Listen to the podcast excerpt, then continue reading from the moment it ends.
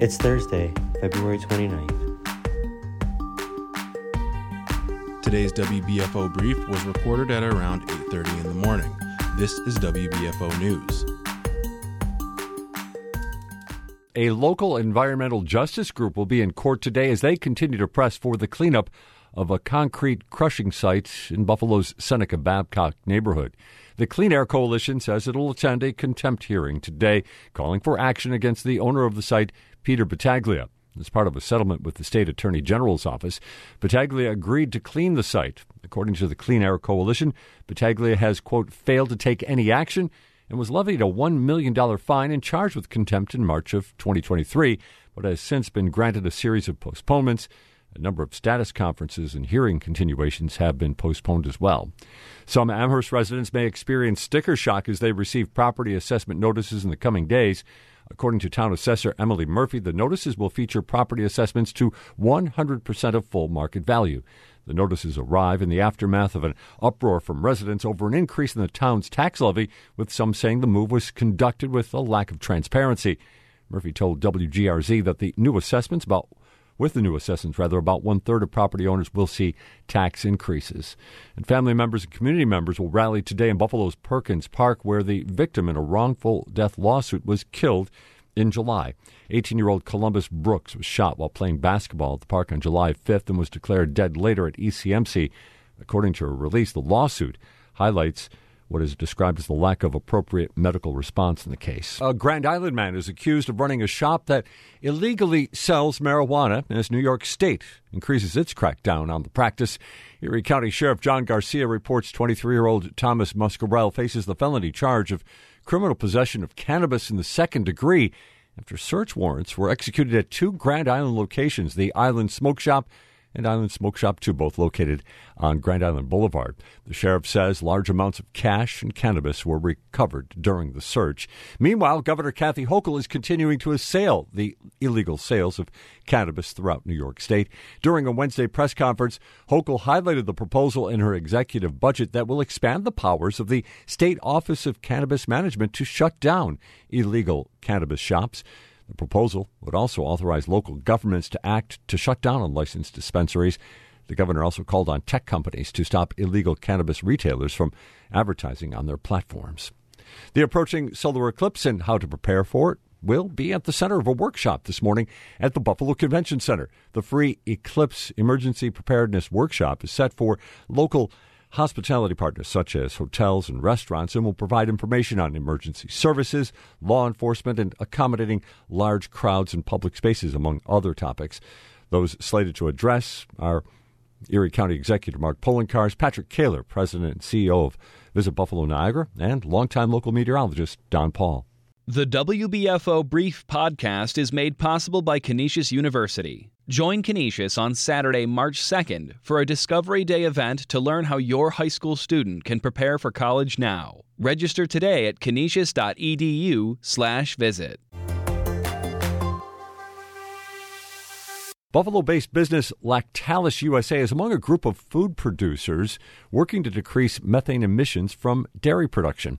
But as WBFO's Alex Simone reports, the practicality of those efforts is up to debate.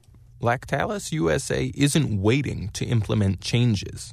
Senior Director of Sustainability and Government Affairs, Britt Lundgren, says the Buffalo based company already is trying emission reductive options like alternative feed methods and means of capturing methane, and means of capturing the methane we're looking for feed ingredients that can help really reduce those methane emissions, but don't otherwise have a negative impact on the cow's health. Some of the farms that supply the Lactalis plant in Buffalo are going to participate in a trial this year where they feed the cows something called Tradalin, which is basically just a flaxseed that's been heat treated.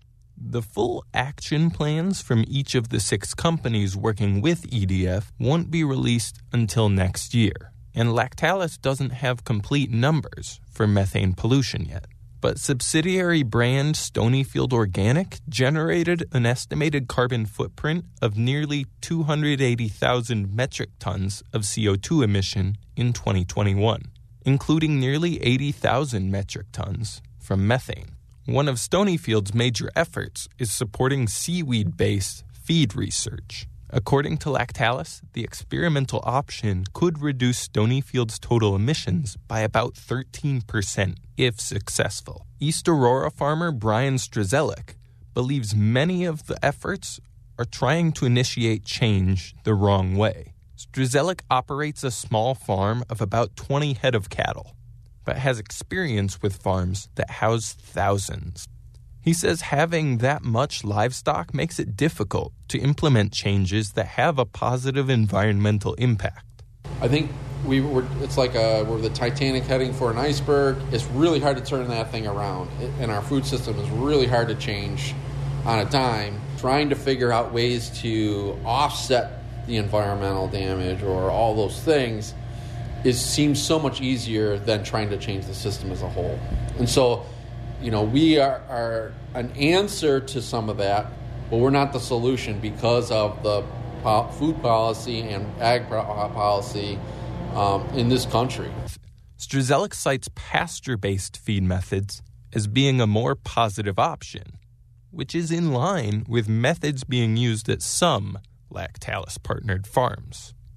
EDF's Senior Director of Business, Food, and Forests, Katie Anderson, each one has a different business model. Each one has different geographic reach. Um, each one has a different way of communicating to consumers. So this isn't about um, making everybody look exactly the same. It's about again getting aligned on what it what it means to to act on methane and what we need to be seeing in that specific area. Says it's important to keep efforts adaptable depending on each farm's capabilities. She says liquid waste reduces concerns with runoff and groundwater, but solid storage has less actual emissions. Using a methane digester to capture gas and convert it to heat or electricity for the farm, or using a solid separator, are options but Lundgren says those aren't always feasible. The goal for Lactalis is net zero emissions by 2050. University at Buffalo Department of Chemical and Biological Engineering Chair Mark Swihart says the technological requirements already exist.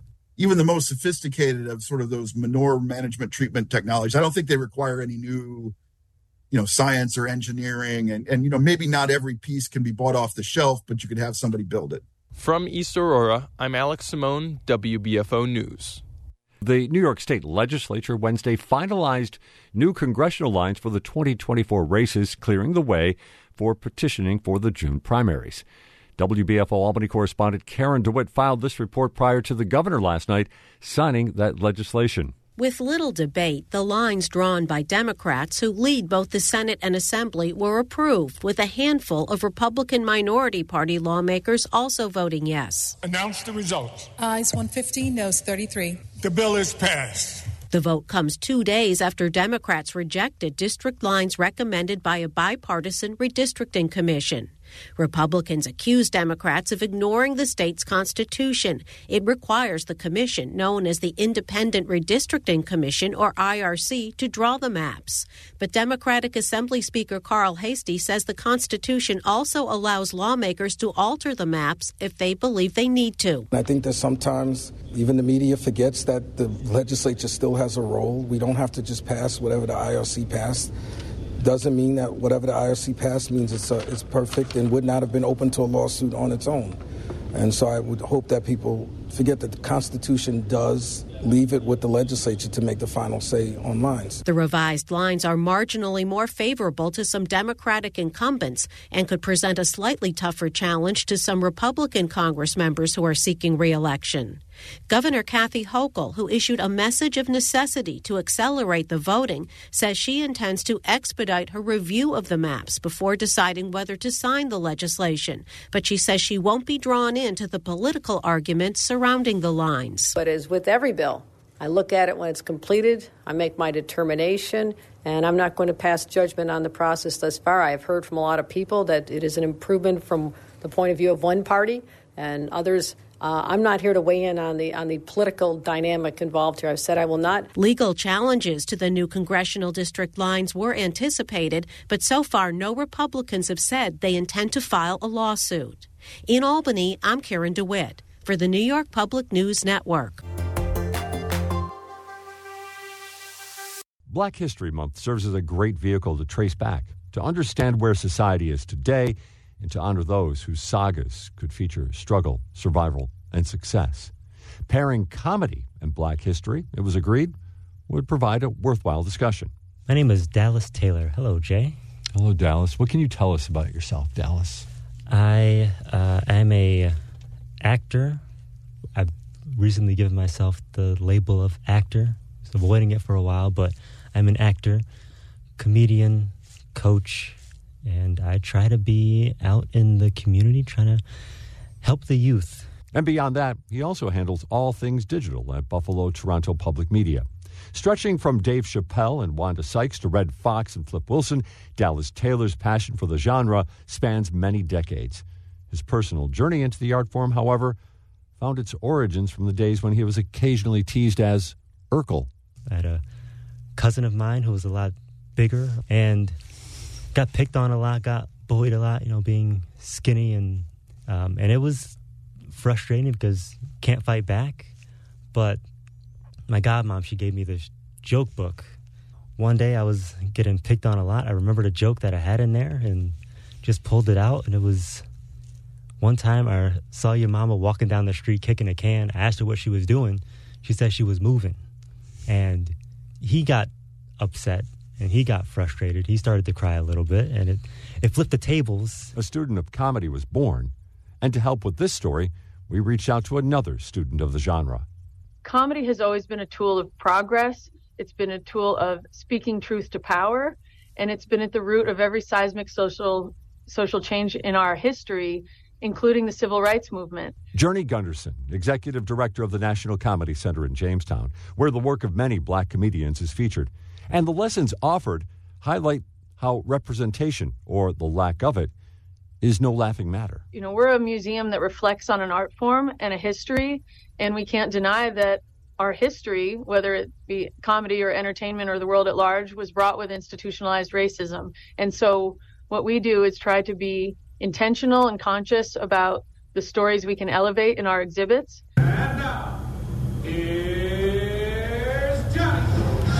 So, Dallas Taylor and I made our first trips to the National Comedy Center in Jamestown. Its interactive design provides easy access with the sounds and sights of comic legends coming at you at high speeds, making our two hour visit fly by. Often overlooked are the expanding archives at the Comedy Center.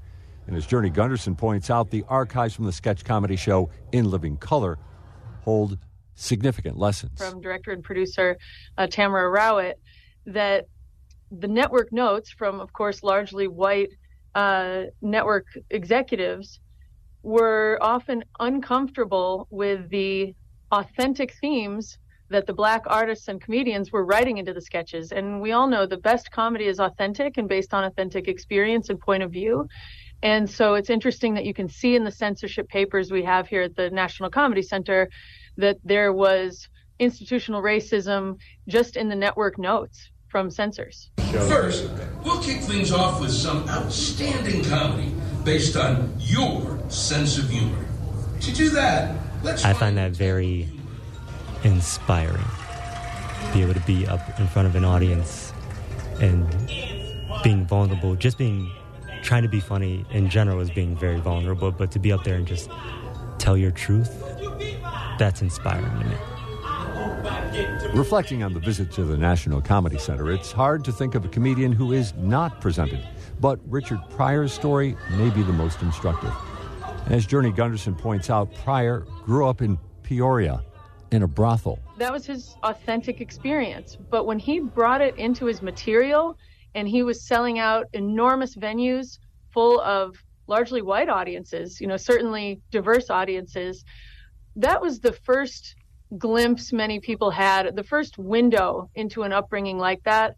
And I think it's healthy when a comedian can deftly manage to make humorous something that's actually quite painful, but in the process, make everyone comfortable enough to face it and deal with it uh, and talk about it.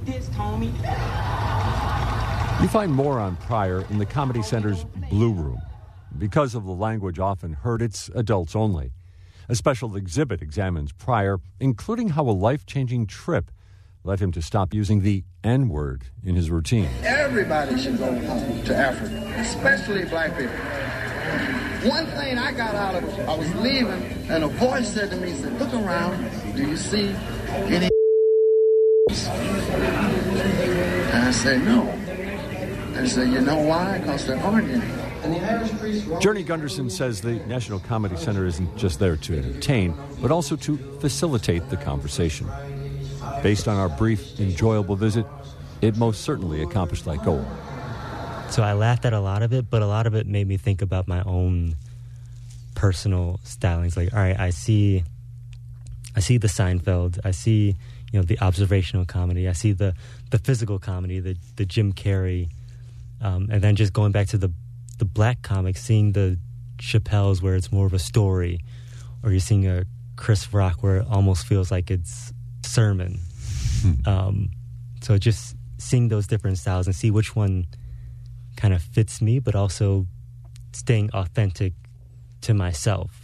Dallas Taylor, thanks for sharing your, your this journey with me. I really appreciate it. Absolutely. Thank you for having me on. Journey Gunderson, you, uh, I so much appreciate your time, and uh, thank you very much for joining us as always. Thank you for having me. Don't forget to like or subscribe so you can help others find this podcast. And if you love it, leave a review too. The WBFO Brief podcast and the award winning journalism of WBFO's news team are made possible by our members. Thank you for listening.